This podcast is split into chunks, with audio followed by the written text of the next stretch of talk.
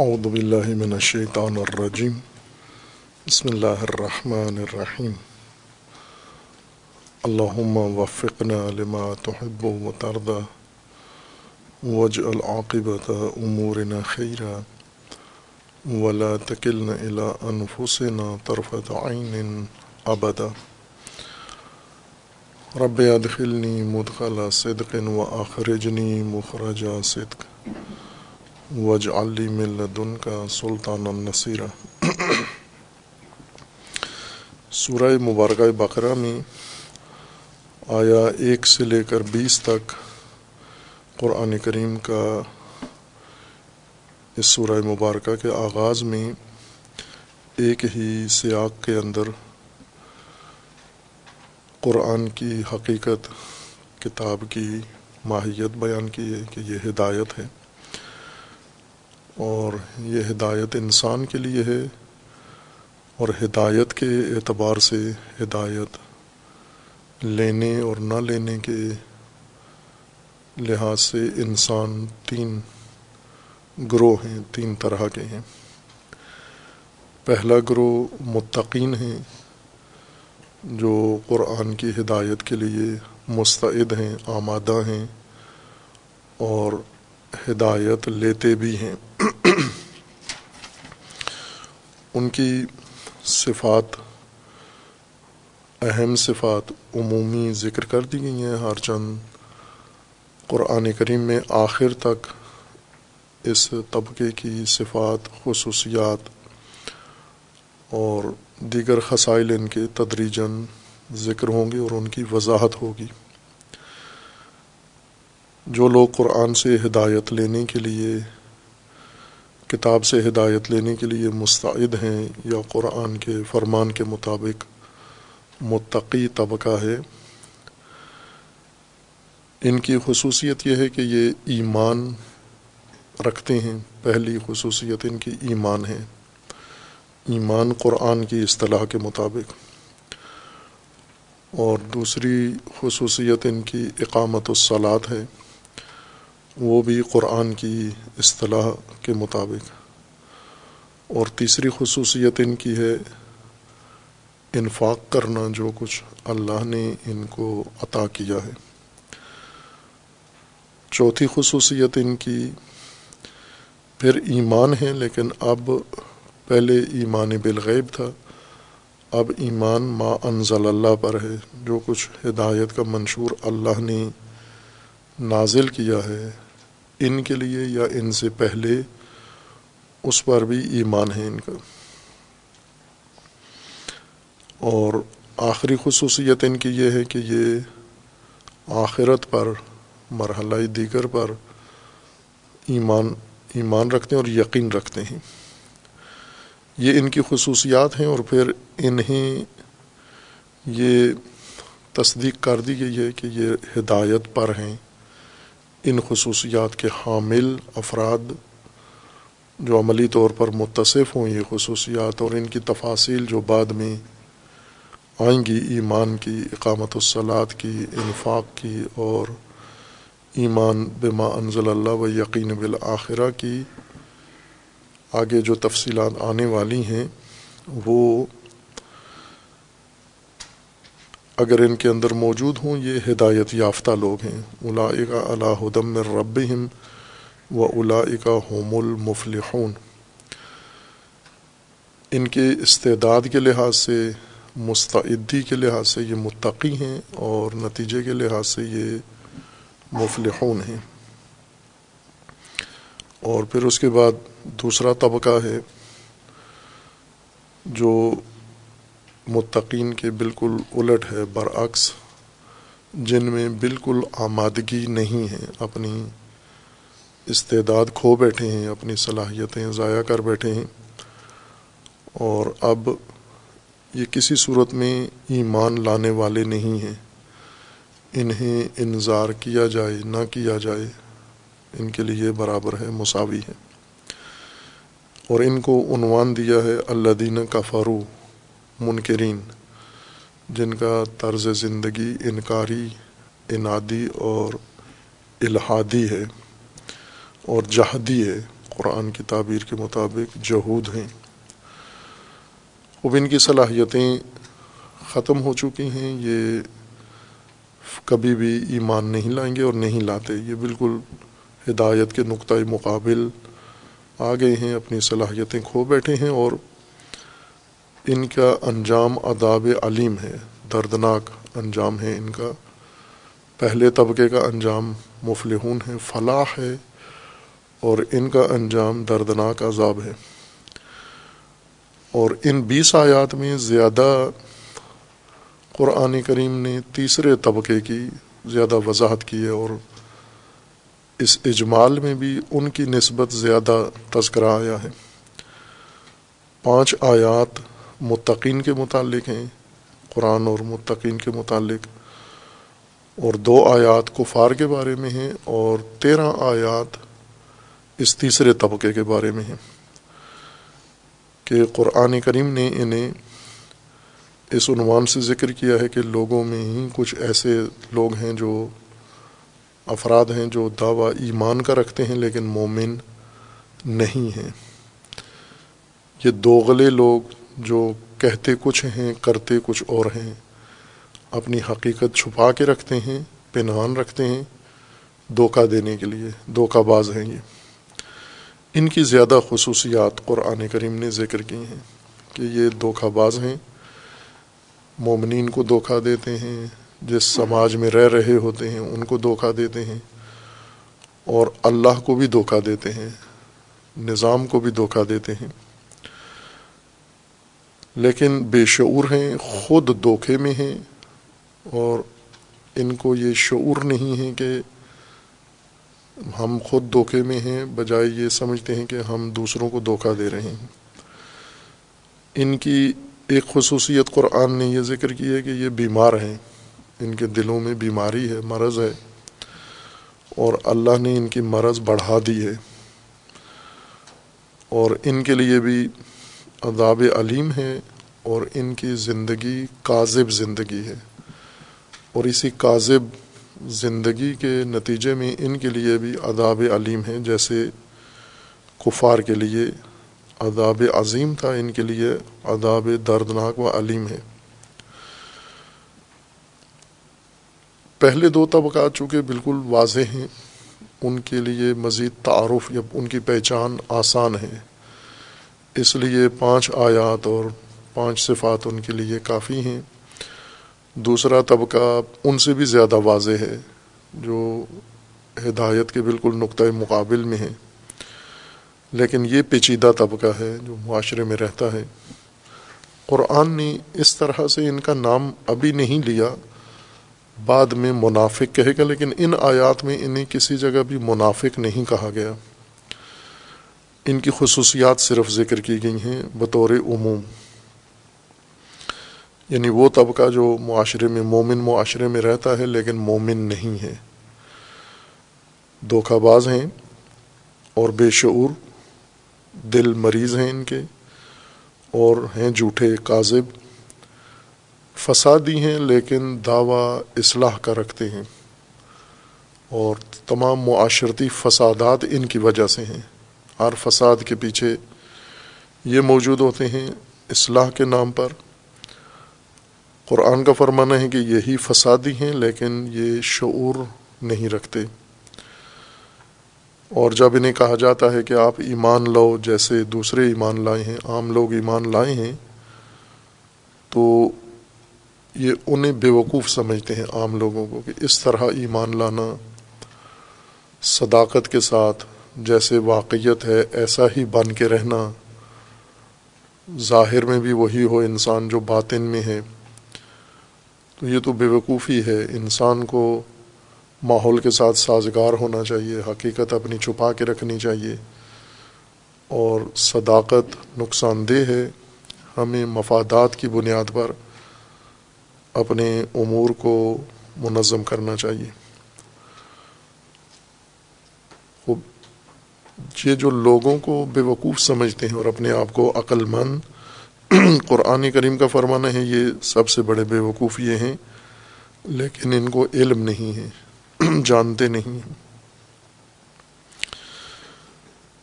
جب یہ مومنین سے ملتے ہیں تو دعوی ایمان کرتے ہیں۔ مومنین کو تاثر دیتے ہیں کہ ہم مومن ہیں اور شیاطین کے ساتھ خلوتوں میں ملتے ہیں۔ اور انہیں جا کر بتاتے ہیں کہ ہم آپ کے ساتھ ہیں، ہم مومنین کا استحضاء کر رہے تھے، مذاق اڑا رہے تھے، ان کے ساتھ ہم تحقیر کر رہے تھے، توہین ان کی کر رہے تھے ہم۔ یعنی ہم مومنین کو فائدہ پہنچانے نہیں جا رہے تھے، بلکہ نقصان پہنچا رہے تھے اس دوستی میں یا اس اجتماع میں، اس ساتھ میں۔ دراصل ہم مومنین میں بیٹھ کر مومنین کو تزلیل کرتے ہیں۔ اور اللہ تعالیٰ کا یہ فرمانا ہے کہ اللہ ان کے ساتھ استحضاء کرتا ہے اور دوم یہ کہ اللہ ان کے توغیان میں انہیں اور آگے بڑھا دیتا ہے۔ مزید ان کے اندر توغیان آ جاتا ہے اور اس توغیان کے اندر یہ زندگی بسر کرتے ہیں بے صورت اماں یعنی بے بصیرت، مذبذب، مردد سرگردان جنہیں کچھ بھی معلوم نہ ہو۔ اور ان کی زندگی کا خلاصہ یہ ہے کہ یہ بدترین تاجر ہیں جنہوں نے ہدایت چھوڑ کر ضلالت و گمراہی اختیار کی ہے اور اس تجارت میں انہوں نے کوئی نفع نہیں کمایا و ماں کانو محتدین ہدایت بھی نہیں ان کے پاس آئی اور ہدایت یافتہ نہیں ہے اور پھر دو مثالیں قرآن کریم نے ان کے لیے بیان کی ہیں۔ پہلی مثال میں یہ ہے کہ یہ ہدایت کے نور سے محروم ہیں، خود دور ہوئے ہیں، مومن معاشرے میں رہتے ہوئے غیر مومن بن کر زندگی گزار رہے ہیں۔ اور جس نظام میں رہتے ہیں، اس سے استفادہ کر رہے ہیں، لیکن اسے اپناتے نہیں ہیں۔ اس کے معتقد نہیں ہیں، اس پر ایمان نہیں ہے ان کا۔ تو اس طرح انہوں نے اپنے آپ کو نور سے، ہدایت کے نور سے محروم کر دیا ہے اور ظلمات کے اندر ہیں۔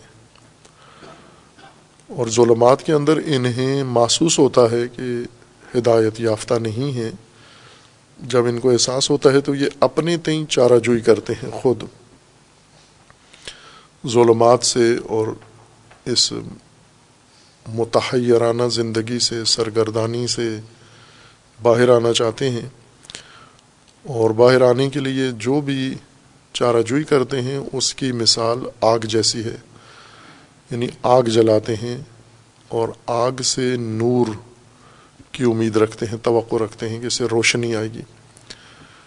توقع روشنی ہے، لیکن کام آگ کا ہے کہ آگ جلاتے ہیں۔ اور آگ کے جلنے سے ان کو معمولی سی روشنی محسوس ہوتی ہے۔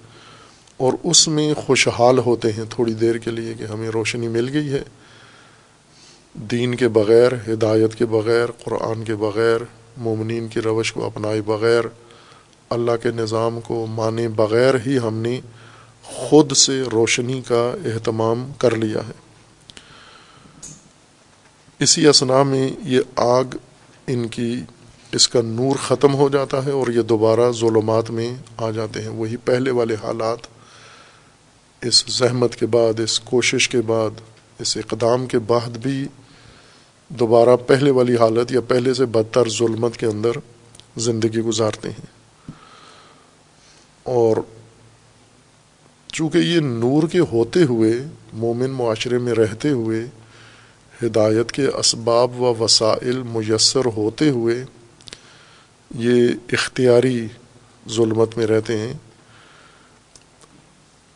اور یہ وہ ہیں جو سنتے نہیں ہیں، دیکھتے نہیں ہیں، بولتے نہیں ہیں۔ جہاں ہدایت کی بات ہے، یہ کان نہیں درتے اس کے اوپر۔ جو ہدایت کے مظاہر منظر ہیں، یہ دیکھتے نہیں ہیں ان کو، حقائق کو۔ اور جہاں پر انہیں اقرار و اعتراف کرنا ہوتا ہے، وہاں نہیں کرتے، اقرار نہیں کرتے۔ گنگے کی طرح ہوتے ہیں۔ کوئی حقیقت، کوئی ہدایت سنتے نہیں ہیں۔ اور یہ کبھی بھی نور کی طرف پلٹ کے نہیں آئیں گے، ہدایت کی طرف نہیں آئیں گے، چونکہ دو مشکلیں ہیں ان کے اندر۔ ایک نور چھوڑ دیا ہے اور نار کا سہارا لیا ہے، جو انہیں نور فراہم نہیں کر رہی، بلکہ فقط احتراک نار سے ان کو نصیب ہوتا ہے۔ اور دوسرا یہ ہے کہ یہ اپنی صلاحیتوں سے کام بھی نہیں لے رہے ہیں۔ پہلے دوسرے طبقے کے بارے میں تھا کہ ان کی صلاحیتیں ختم ہوئی ہیں سماعت ختم ہو گئی ہے، بصارت ختم ہو گئی ہے، عقل ختم ہو گئی ہے ان کی۔ ان کے بارے میں کہ ختم نہیں ہوئی، اس سے کام نہیں لیتے۔ سمن بوکمن اومیون ہیں۔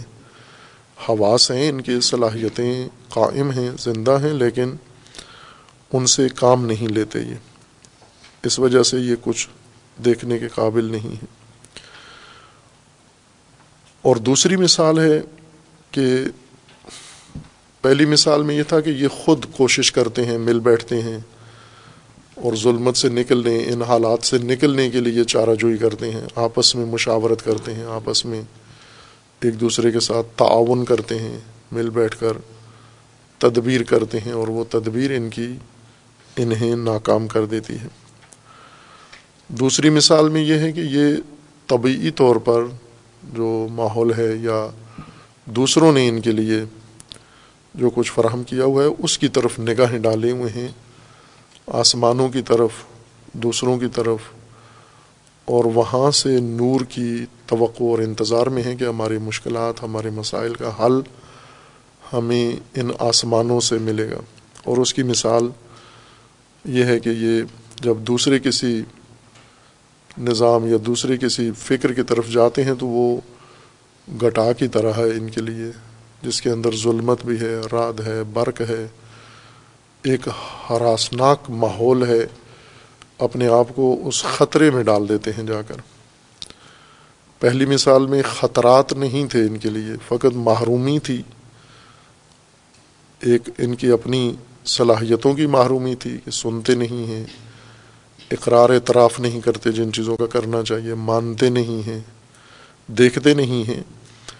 یہاں پر یہ ہے کہ یہ دوسروں سے جب امیدیں لگا کے بیٹھے ہیں اور انہوں نے انہیں جو کچھ بنا کے دیا ہے، وہ خطرات ہیں ان کے لیے اور شدید خطرات ہیں۔ ان کے اندر ایسے خطرات ہیں کہ انہیں موت نظر آ رہی ہوتی ہے اب، کہ جو رائے حل ہمیں دوسروں نے دیا ہے، اس کے اندر تو موت ہے ہماری۔ اس موت سے بچنے کے لیے جو تدبیر کرتے ہیں، وہ کانوں میں انگلیاں ٹھونس لیتے ہیں۔ یہ ان کا دفاع ہے خطرات سے بچنے کے لیے۔ وہ خطرات جو انہوں نے خود مول لیے ہیں، خریدے ہیں اور رجوع کیا ہے ان گٹاؤں کی طرف، ہندیوں کی طرف۔ اب جب خطرات دیکھے ہیں تو چارہ جوئی کے طور پر کانوں میں انگلیاں ٹھونس لیتے ہیں کہ اس طرح سے ہم محفوظ ہوں گے یعنی ہم سنے نہیں، خطرات یا دیکھے نہیں، آنکھیں بند کر لیں ہم۔ خطرات تو کانوں کے ذریعے انسان کو نہیں نقصان پہنچاتے، خطرات انسان کی پوری زندگی کو گہرے میں لے لیتے ہیں، احاطہ کر لیتے ہیں اور سب نسلوں کو اپنی لپیٹ میں لے لیتے ہیں۔ تو جو خطرات کی لپیٹ میں آئے ہوئے ہوں، اگر وہ کانے، کان بند بھی کر لیں، تو خطرات کانوں سے تو داخل نہیں ہوتے انسان کے وجود کے اندر، زندگی کے اندر۔ خطرات کے اپنے راستے ہیں، ان راستوں سے خطرات آتے ہیں اور کسی قوم کو، ملت کو، نسل کو اپنی لپیٹ میں لے لیتے ہیں، ان راستوں کو نہیں بند کرتے جن راستوں پہ خطرات ہیں۔ یا اپنی یہ تدبیر اس سے نہیں توبہ کرتے یا پشیمان ہوتے کہ ہم نے جن تر جس طرف رجوع کیا ہے، یہ غلط فیصلے ہیں ہمارے۔ اور نور ہوتے ہوئے نور کی طرف پھر بھی نہیں آتے۔ حفاظت کے لیے یہ آجزانہ کام کرتے ہیں کہ کانوں میں انگلیاں ٹھونس لیتے ہیں۔ اور ان کے بارے میں قرآن کا یہ فرمانا ہے کہ اللہ ان پر محیط ہے۔ یہ بھی حقیقت میں کافر ہیں۔ اور اللہ اس کافرانہ ان کے ماحول اور زندگی کے اوپر احاطہ کیے ہوئے ہیں۔ اللہ کے گھیرے میں ہیں۔ احاطے کا مطلب گھیرنا ہے۔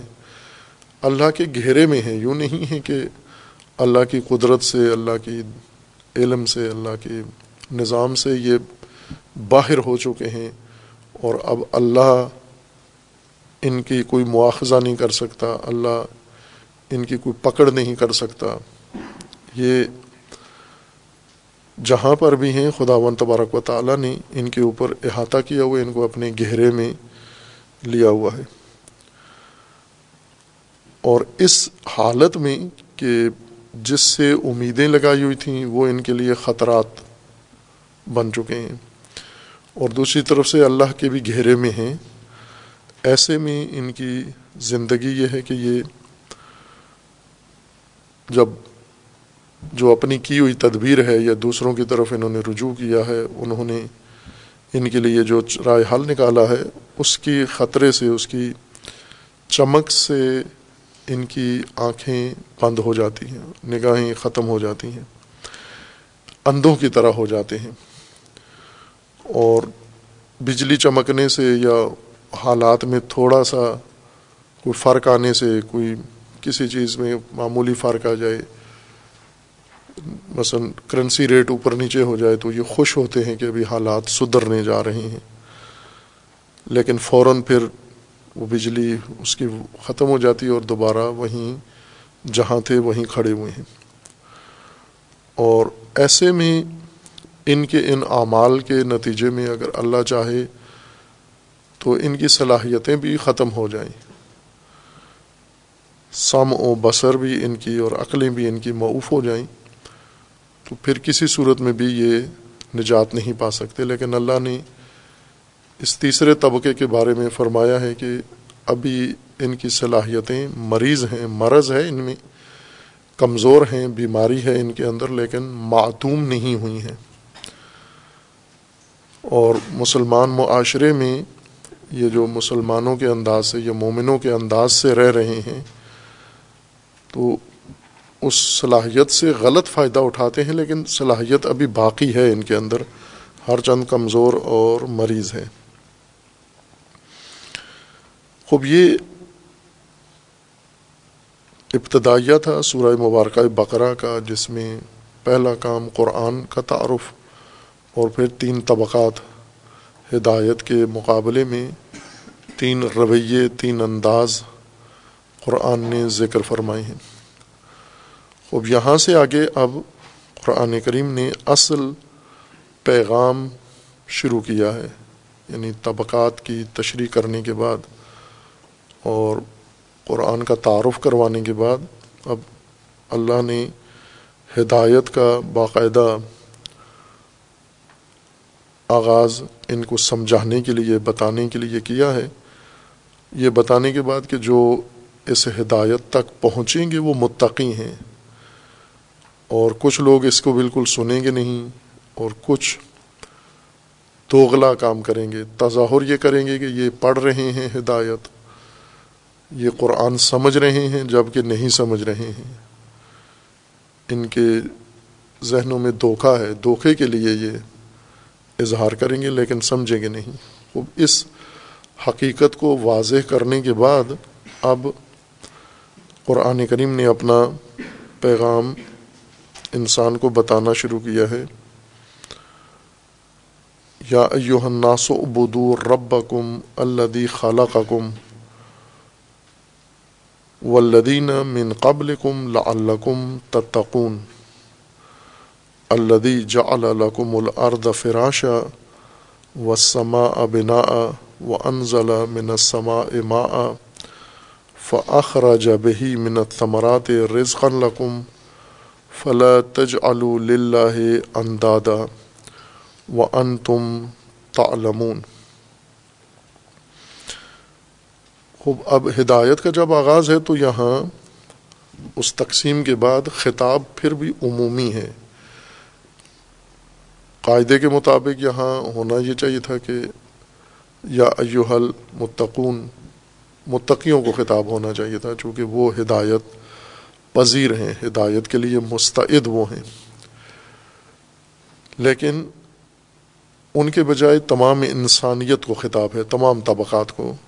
اس میں متقی بھی شامل ہیں، اس میں کفار بھی شامل ہیں، اس میں یہ تیسرا طبقہ کہ جسے یہاں قرآن نے نہیں کہا منافق اوصاف وہی ذکر کیے ہیں۔ تو ہم یہیں کی آیات کے مطابق یعنی مریض طبقہ اور متذبذب طبقہ یا دھوکہ باز طبقہ، دوغلا طبقہ جو اپنے آپ کی حقیقت چھپا کے مومنوں کے اندر گھسا ہوا ہے۔ ان سب کو خطاب کیا ہے ایوہ الناس کے عنوان سے۔ اور یہ قرآن کریم کے بہت ساری آیات کے اندر یہ خصوصیت ہے۔ اور اسی سے ہم قرآن کریم کے مخاطب کو تشخیص دیتے ہیں کہ یہ ہدایت قرآن نے کس کے لیے، یہ خطابات قرآن کریم کے زیادہ اہمیت کے حامل ہیں اور اس سے ہمیں قرآن کی شناخت اور قرآن کا مخاطب اور قرآن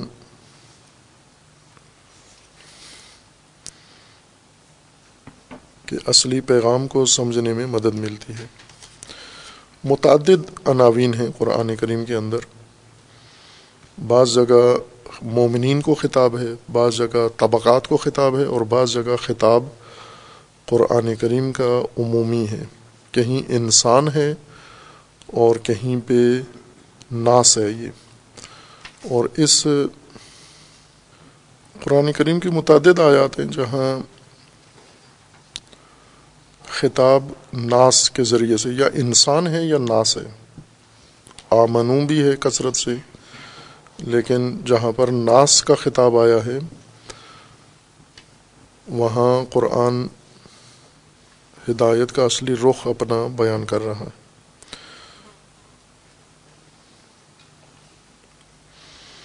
سورہ مبارکہ بقرہ میں آیا ایک سو اڑسٹھ میں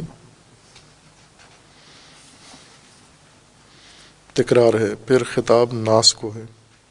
سورہ مبارکہ بقرہ میں، یا ایوہ الناس کلو کلو مما فی الارض حلالا طیبا ولا تتبعوا خطوات الشیطان، انہو لکم عدو مبین۔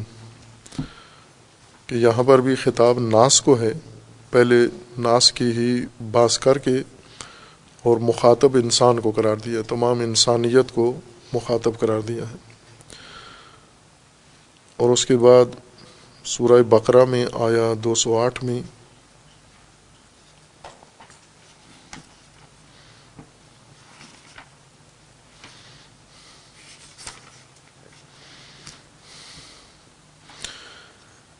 ومن الناس من یشری نفس نیچے یہ سات نمبر ہے۔ ومن الناس من یشری نفس ابتغاء مرضات اللہ واللہ رؤوف بالعباد۔ اور اس کے بعد پھر خطاب ہے کہ آپ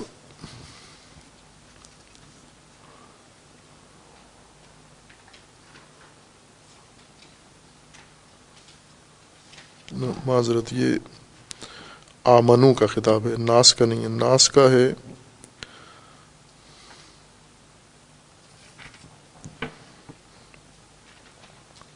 سورہ معدہ میں، سورہ مبارکہ معدہ میں ناس کو خطاب ہے۔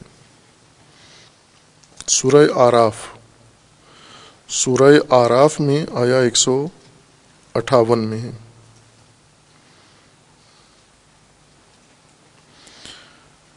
سورہ آراف آیا ایک سو اٹھاون میں ہے، قل یا ایوہ انی رسول اللہ علیکم جمیعا الذي له ملک السماوات والارض، لا الہ الا ہو، یحیی و یمیت، فآمنوا باللہ و رسولہ، النبی الامی الذي یؤمن باللہ و کلماتہ، واتبعوه لعلکم تہتدون یہاں پر پھر خطاب عمومی تمام انسانوں کے لیے خداون نے خطاب کیا اور رسول اللہ صلی اللہ علیہ وآلہ وسلم کو حکم ہے کہ آپ تمام لوگوں کو خطاب کریں کل ایوہ الناس۔ اسی طرح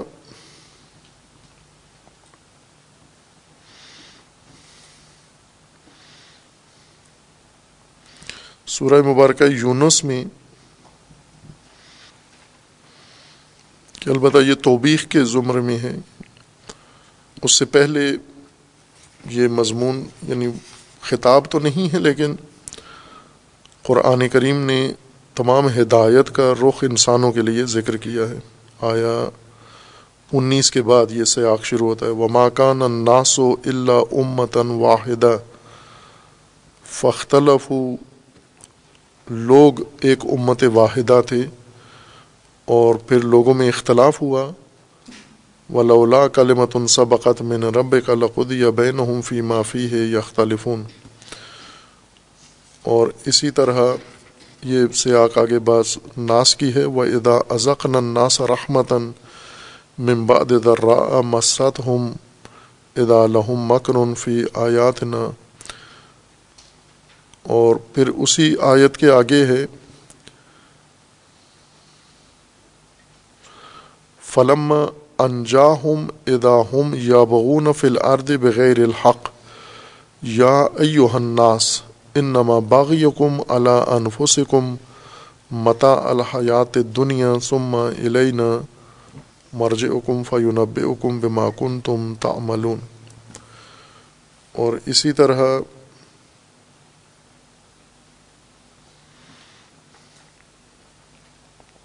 سورہ یونس میں ہی آیا ایک سو چار میں؟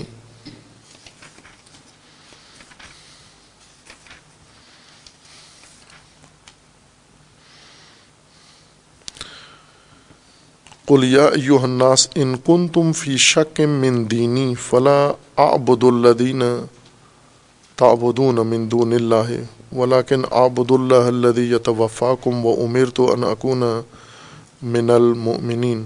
یہاں بھی خطاب ناس کو ہے اور سورہ یونس میں ہی آیا ایک سو آٹھ میں بھی قل یا ایوہ الناس قد جاءکم الحق من ربکم فمن اهتدى فانما يهتدي لنفسه ومن ضل فانما يضل يضل عليها وما انا عليكم بوکیل۔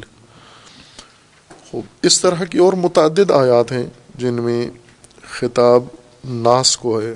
بہت ساری قرآن کریم کی آیات ہیں۔ جیسے سورہ حج میں ہے، یا ایوہ الناس اتقو ربکم ان زلزلۃ سعت شعیون عظیم۔ یا ایوہ الناس ان کن تم فی ریب من الباس۔ قل یا ایوہ الناس انما انا لکم نذیر مبین۔ یا ایوہ الناس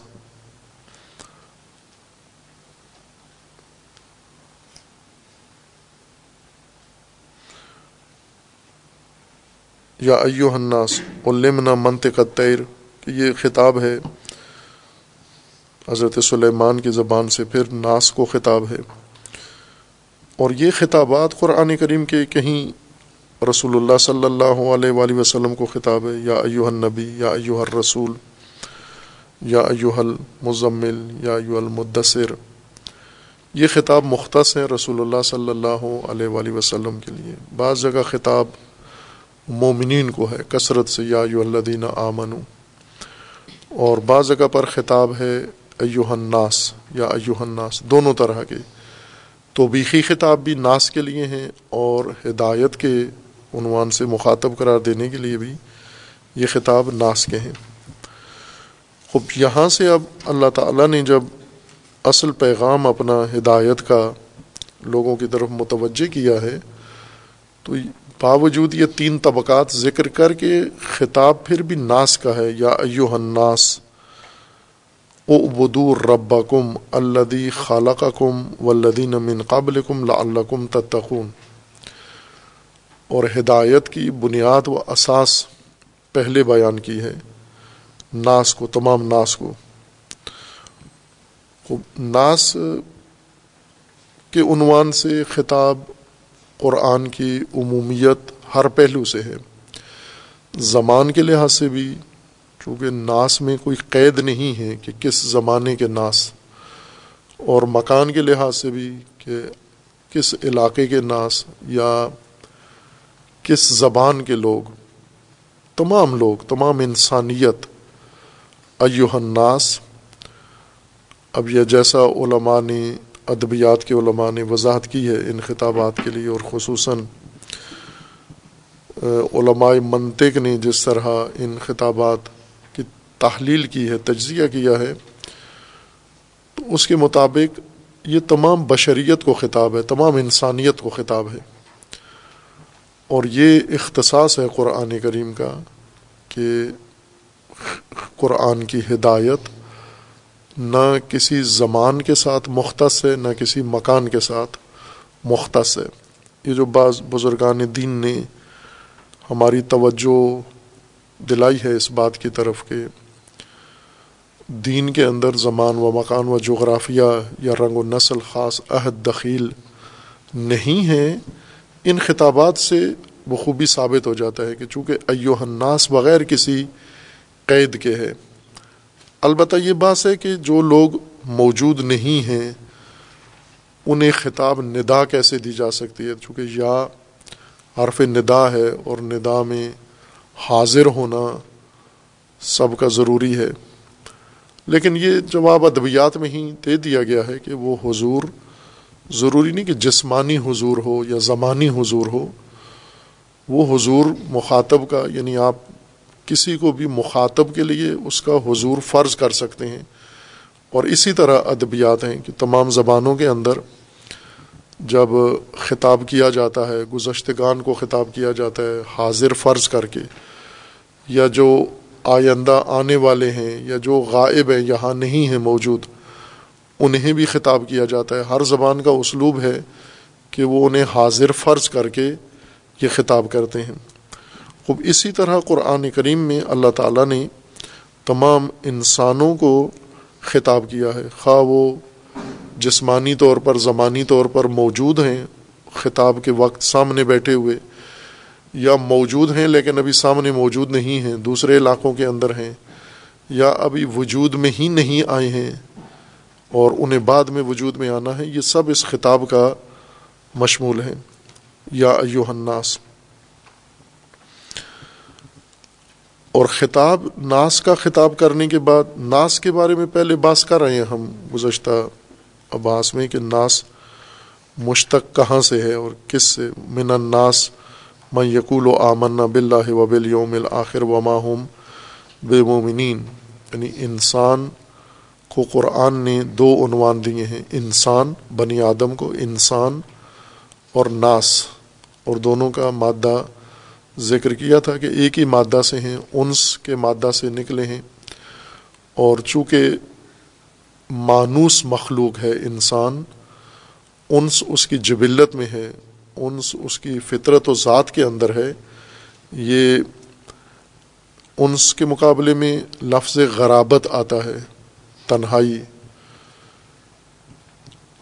انسان غرابت پذیر نہیں ہے، غربت اس کے لیے ناممکن ہے۔ وہاں اپنی زندگی جاری نہیں رکھ سکتا۔ تنہا ہو کے کٹ کے باقی اپنے ہم نو افراد سے کٹ کے یہ نہیں رہ سکتا۔ دیگر موجودات کر سکتے ہیں، لیکن انسان کے لیے اللہ تعالیٰ نے اس طرح سے خلقت اس کی کی ہے کہ انس اس کی ذات کے اندر رکھ دیا گیا ہے۔ ضرورت ہے اس کی بنیادی۔ اس لیے یہ ناس ہیں یعنی جو انس کے رشتے میں سارے منسلک ہیں یہ۔ اور ان کو اسی وجہ سے ناس کہا جاتا ہے چونکہ سب ایک خصوصیت رکھتے ہیں۔ او ابودو ربا کم اللہ خالہ کم پہلا جو خطاب قرآن کا بطور ہدایت ہے، یہ فرمان ہے۔ اس سے پہلے فرمان نہیں آیا۔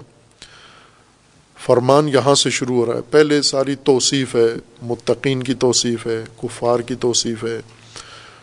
اور تیسرے طبقے کی جو مردد یا دوغلا طبقہ ہے، اس کی توصیف یعنی اوصاف ان کے ذکر کیے گئے، خصوصیات ان کی بیان کی گئی ہیں۔ انہیں کوئی حکم نہیں دیا گیا۔ البتہ یہ بیچ میں ذکر کیا گیا کہ جب لوگ ان کو کہتے ہیں ذاکیل الحم آمینو لوگ ان کو، اپنے ساتھی، اپنے ارد گرد کے لوگ ان کو کہتے ہیں، ایمان لے آؤ، یہ ان لوگوں کا کہنا ہے، یہ آمینو اللہ کا فرمان یہاں سے شروع ہو رہا ہے۔ او ابدو ربا اپنے رب کی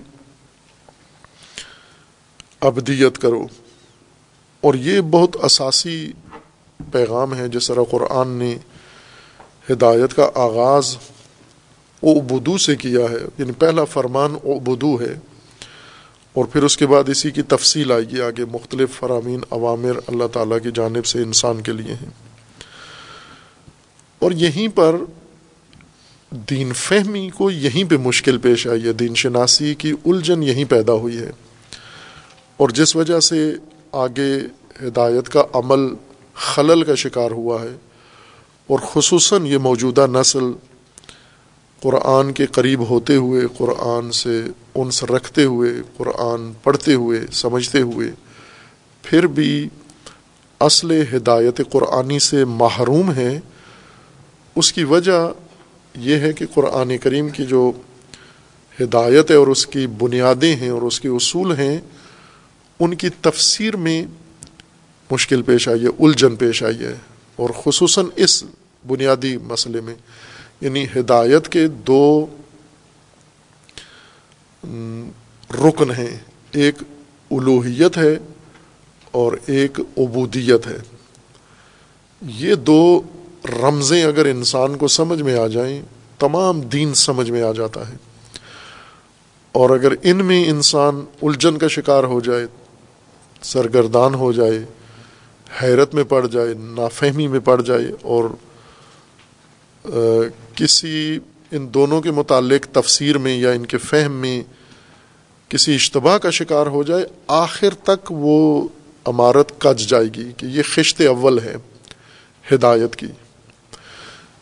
ہر چیز اگر عبودیت واضح نہیں ہے، کس کو کہتے ہیں؟ اور الوحیت واضح نہیں ہے، چونکہ بعد میں قرآن کریم نے یہاں عبودیت کو ربوبیت سے جوڑا ہے اور ربوبیت کے بعد خالقیت ہے، لیکن بہت جلدی ہی یہ سارے عناوین الوحیت کی طرف لوٹ کر آ جائیں گے۔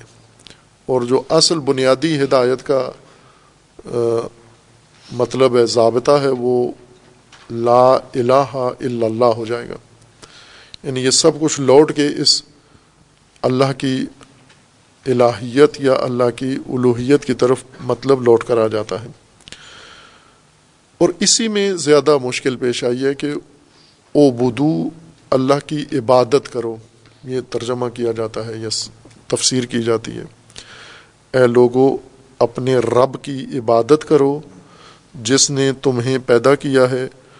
اور جس نے تم سے پہلے والوں کو پیدا کیا ہے تاکہ شاید جو ترجمے رائے جائیں، شاید تم باتقوا ہو جاؤ، لعلکم تتقون۔ اور عبادت کو جو تفسیر کی گئی ہے، ترجمہ کیا گیا ہے عبادت کا، وہ ہے پوجا۔ کہ آپ اللہ کی پوجا کرو، جس کو ہندی میں اور اردو میں پوجا کہتے ہیں اور فارسی میں پرستش کہتے ہیں کہ آپ اللہ کی پرستش کرو، اللہ کی پوجا کرو یا اپنے رب کی پوجا کرو، جس نے تمہیں پیدا کیا ہے اور تم سے پہلے والوں کو پیدا کیا ہے۔ خوب، یہیں سے یہ مطلب ہدایت کا رخ مڑ جاتا ہے۔ اس جہت کی طرف جدھر قرآن نے نہیں موڑا قرآن ہدایت کو بنیاد قرار دے رہا ہے اسی نقطے کے اوپر کہ آغاز عبودیت ہے وہ ابدیت ہے۔ یہ لفظ اوبدو امر ہے، جم ہے۔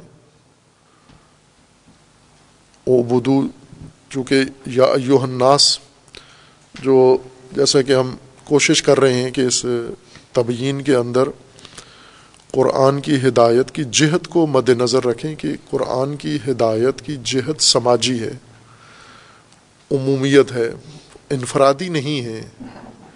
ہر چند انفرادی احکام ہیں اس کے اندر، لیکن وہ سماجی جہد سے جڑے ہوئے ہیں، اس کے ساتھ منسلک ہیں، اس کے ذیل میں آتے ہیں۔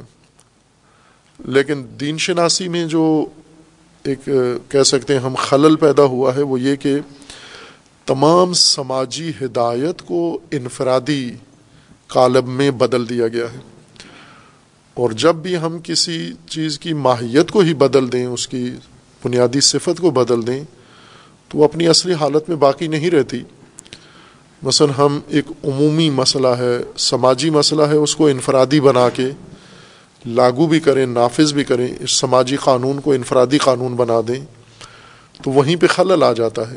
جس طرح مثلا جو قوانین ہیں بنے ہوئے روزمرہ زندگی کے، کوئی بھی قوانین ہیں۔ جیسے معمول کا ایک قانون ہے جو مثالوں میں عموماً دیا جاتا ہے۔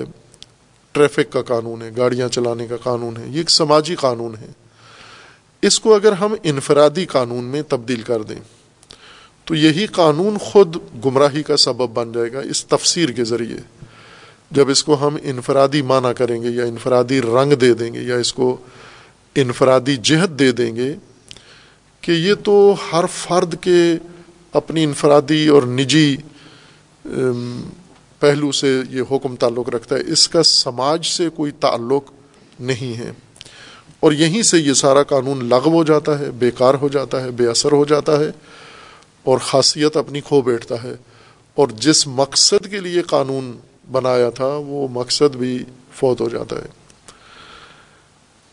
یا ایوہ الناس، یہ عدل دلیل ہے اس بات پر کہ قرآن کریم اگر انفرادی ہدایت پیش کر رہے ہیں تو وہ اجتماع کے کالب میں ہے سماج کے کالب میں ہے کہ اصل مخاطب قرآن کا سماج ہے؟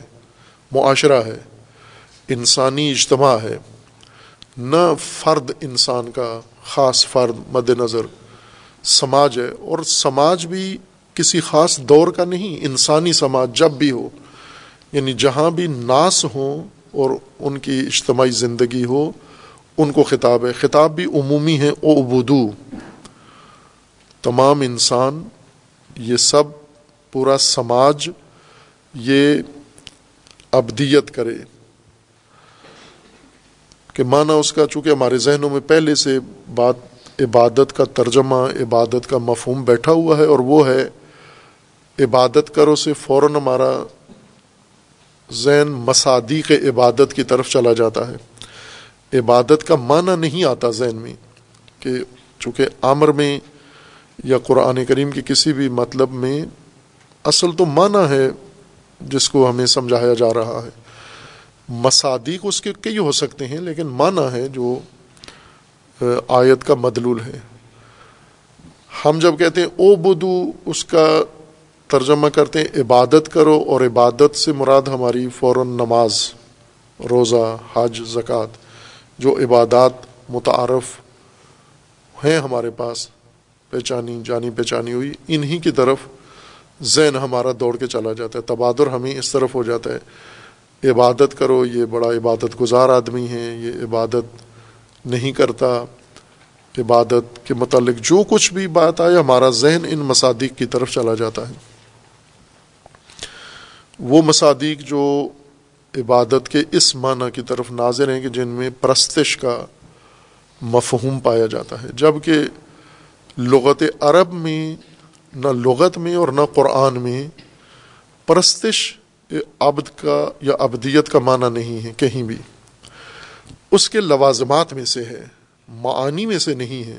نہ معنی کی ترکیب میں شامل ہے، نہ معنی کے ذات میں شامل ہے، پوجا یا پرستش۔ لوازم میں سے کہہ سکتے ہیں ہم اس کو کہ پرستش ابدیت کے لوازم میں سے ہے۔ اور یہ مفہوم پہلے بارہا اس کی وضاحت کی ہے، مختلف مواقع کے اوپر، مختلف مناسبتوں کے اوپر جو موضوعات زیر باس آتے ہیں، اس مطلب کی پہلے تشریح کی ہے کہ عبد لغت میں کس کو کہا جاتا ہے؟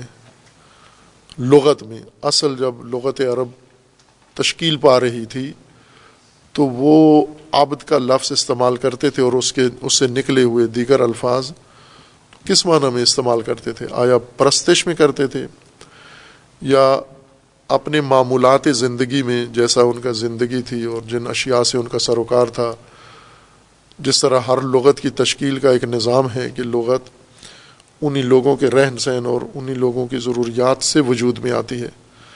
جو جو ان کو ضروریات پیش آتی ہیں، مبتلا ہوتے ہیں، وسائل سے آشنا ہوتے ہیں، ان اشیاء کے نام رکھتے ہیں اور ان اشیاء کے لیے الفاظ مختص کرتے جاتے ہیں۔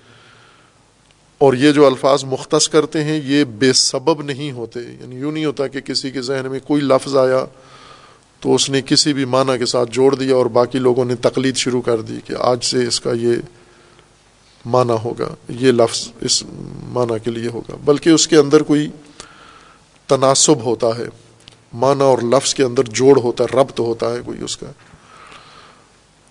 ہر لغت کے اندر یہی ہے کہ اس ارتباط کی وجہ سے لفظ معنی کے ساتھ مختص ہوتا ہے۔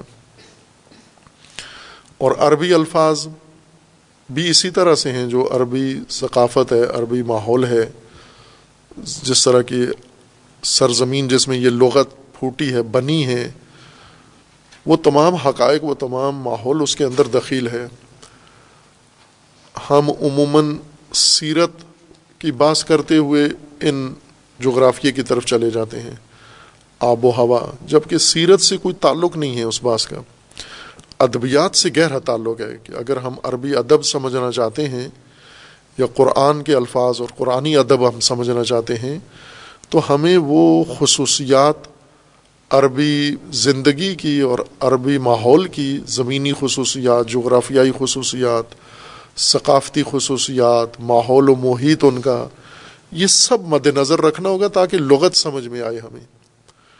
اور یہ ہر لغت کا قانون ہے، صرف عربی کا نہیں ہے۔ اگر فارسی کوئی لفظ ہے، جیسے نماز ہم ترجمہ کرتے ہیں سلاد کا، یا پرستش ترجمہ کرتے ہیں عبادت کا، یا پوجا ترجمہ کرتے ہیں ہم عبادت کا، تو پوجا ہندی لفظ ہے۔ اور یہ لفظ ہندوستان میں پیدا ہوا ہے۔ اب اگر ہم نے پوجا کو سمجھنے کہ پوجا کس کو کہتے ہیں، تو ہمیں وہ پوری ہندی تاریخ اور ہندی وہ سارا ماحول مد نظر رکھنا ہوگا جس میں یہ لفظ وجود میں آیا ہے۔ اس لفظ کی پیدائش ہوئی ہے، پھر ہمیں پتہ چلے گا پوجا کس کو کہتے ہیں۔ ہندی یا نماز کس کو کہتے تھے، اہل فارس۔ اور پھر ہم یہ دیکھیں کہ آیا یہ سلاد کا ترجمہ بن سکتا ہے یہ نماز۔ چونکہ نماز ایک فارس کی ثقافت میں رائج ایک معنی کے لیے استعمال ہوتا تھا، ایک عمل کے لیے نماز اس کو لفظ استعمال کرتے تھے۔ عرب دین کے بعد، اسلام کے بعد سلاد کے نام پر ایک عمل انجام دیتے تھے۔ اور اہل فارس نے جب اہل عرب کو دیکھا یہ عمل کرتے ہوئے، تو انہیں یہ لگا کہ یہ تو وہی عمل ہے جو ہم نماز کے عنوان سے انجام دیتے ہیں۔ لہٰذا انہوں نے اس کا ترجمہ نماز کرنا شروع کر دیا اور یہیں سے دوری ہو گئی حقیقت سلاد سے۔ اسی طرح پرستش فارس، اہل فارس کے ہاں ایک عمل، سماجی عمل تھا جو انجام پاتا تھا۔ عام روزمرہ زندگی میں لوگ پرستش کرتے تھے۔ اور پھر جب عربی پیغام آیا، عربی دین آیا، عربی اسلام قرآن فارس میں آیا، تو اس میں لفظ آبد یا ابدیت تھا ایک عمل کے طور پر کہ اہل عرب جب آئے تو وہ مشغول عمل اب عبادت یا ابدیت تھے۔ فارس نے جب دیکھا کہ یہ جو جس چیز کو ابدیت کہتے ہیں، اس کو ہمارے ہاں جو رائج عمل پہلے سے تھا، اس سے پہلے کہ لغت عرب فارس میں آئے، پہلے سے پرستش کے نام پر ایک عمل جاری تھا، کر رہے تھے اہل فارس پرستش۔ انہیں یہ لگا کہ عرب جس کو ابدیت کہتے ہیں، یہ وہی ہمارا پہلے کا رائج عمل ہے۔ لہذا انہوں نے یوں نہیں کیا کہ ابدیت کا معنی لیا ہو عرب سے یا عرب مبلغین نے ان کو ابدیت کا عمل کرایا ہو، بلکہ انہوں نے جو پہلے سے عمل تھا، اس کو تطبیق کیا کہ ابدیت یہ جس کو کہتے ہیں، وہ وہی ہماری پرستش ہی ہے۔ لہٰذا اسی پرستش کو، یا مثلا لفظ ابدیت جب ہندوستان آیا اور اب ابدیت کا جو عمل تھا اہل اسلام کے عمل میں، اہل ہند نے دیکھا کہ یہ تو وہی پوجا ہے جو ہم کر رہے ہیں۔ یہ پوجا ہی چاہتے ہیں ہم سے، پوجا کریں ہم۔ تو اس طرح یہ کسی اور تہذیب کے اندر سے، پیٹ سے پیدا ہوئے ہوئے الفاظ یہ جوڑ دیے ہم نے قرآنی معارف کے ساتھ، جبکہ قرآنی معارف میں لغت کی بنیاد عرب ہے، نہ عجم ہے، نہ فارسی لغت ہے۔ یعنی پوجا ایک عمل ہے رائے جو متعارف عمل ہے، سب جانتے ہیں پوجا کس کو کہتے ہیں۔ اور پرستش بھی جانتے ہیں سب کس کو کہتے ہیں، چونکہ عملاً ہو رہا ہے، سب کر رہے ہیں پرستش۔ ابدیت بھی ایک حقیقت تھی جسے قرآن نے ہمارے سامنے پیش کیا، لیکن وہ بن گئی پرستش اور پوجا۔ ہمیں اب یہ تلاش کرنا ہوگا کہ آیا عبادت، ابدیت و عبودیت وہی پرستش ہے جو اہل فارس کا عمل تھا عربی سے پہلے یا قرآن سے پہلے، یا ہندوستان میں جو پہلے سے ایک عمل ہو رہا تھا، بنا میں پوجا، یہی قرآن لے کر آیا جو پہلے یہ کر رہے تھے۔ فقط تبدیلی یہ آئی ہے کہ پوجا پہلے کسی اور کی کر رہی تھے قرآن نے آ کر ایک اور چیز ان کو بتا دی کہ پوجا ہی کرو۔ کام وہی ہے جو پہلے تم کر رہے ہو۔ فقط قبلہ یہ ہے کہ اس کی کر رہے تھے، اب اس کو چھوڑ کے اس کی شروع کر دو آپ۔ فرق اتنا پڑا ہے۔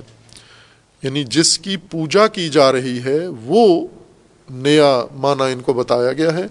لیکن اصل عمل وہی تھا جو پہلے سے کر رہے تھے پوجا۔ پہلے جس جس کی کر رہے تھے، انہیں کہا گیا چھوڑ دو، ان ان کی پوجا شروع کر دو۔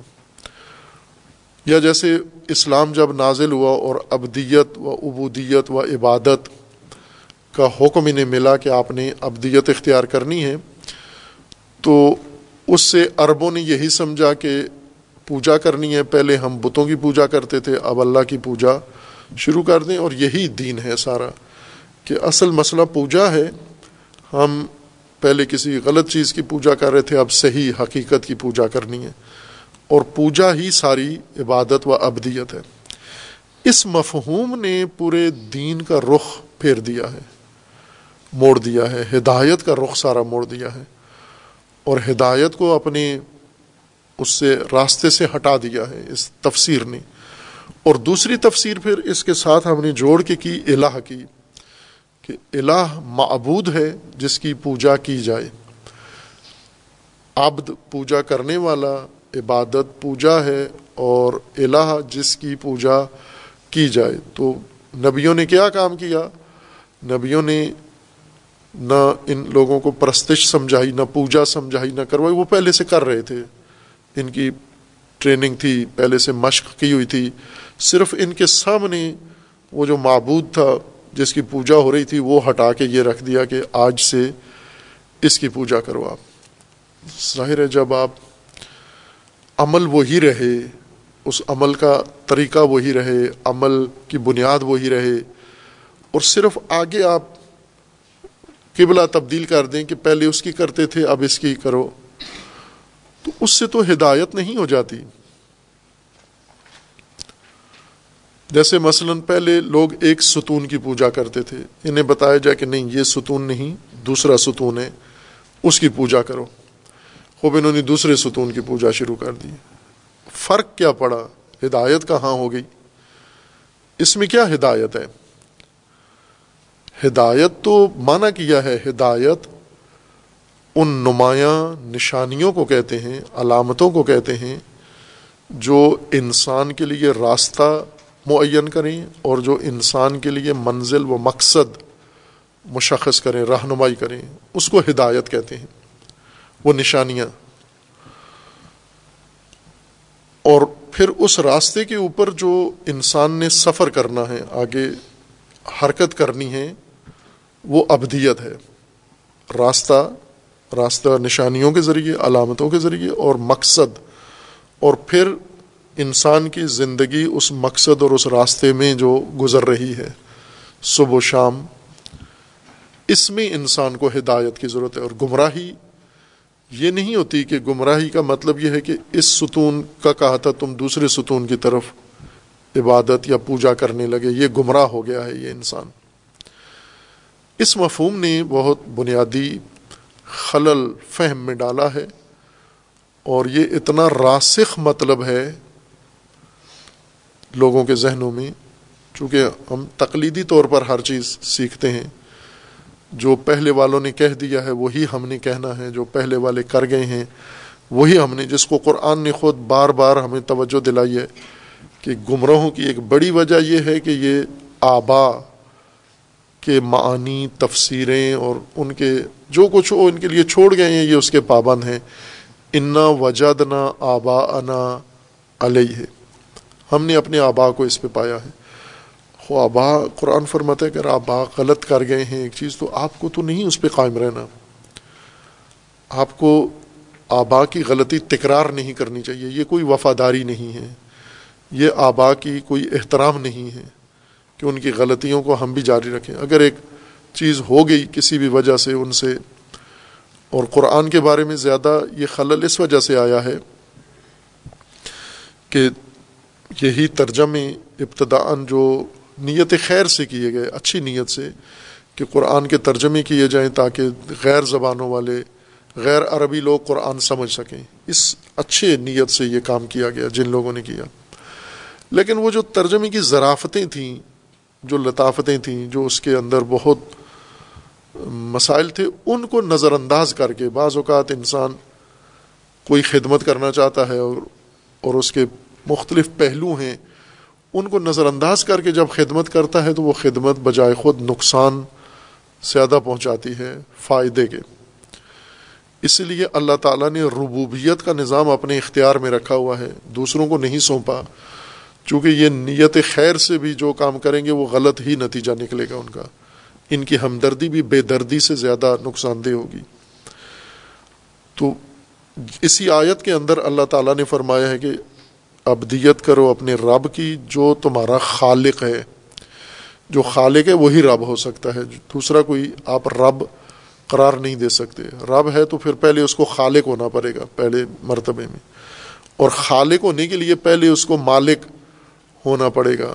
اور پہلے اس کو دیگر اوصاف سے متصف ہونا پڑے گا۔ لہٰذا آپ انتخاب سے کسی کو رب یا خالق نہیں چن سکتے آپ۔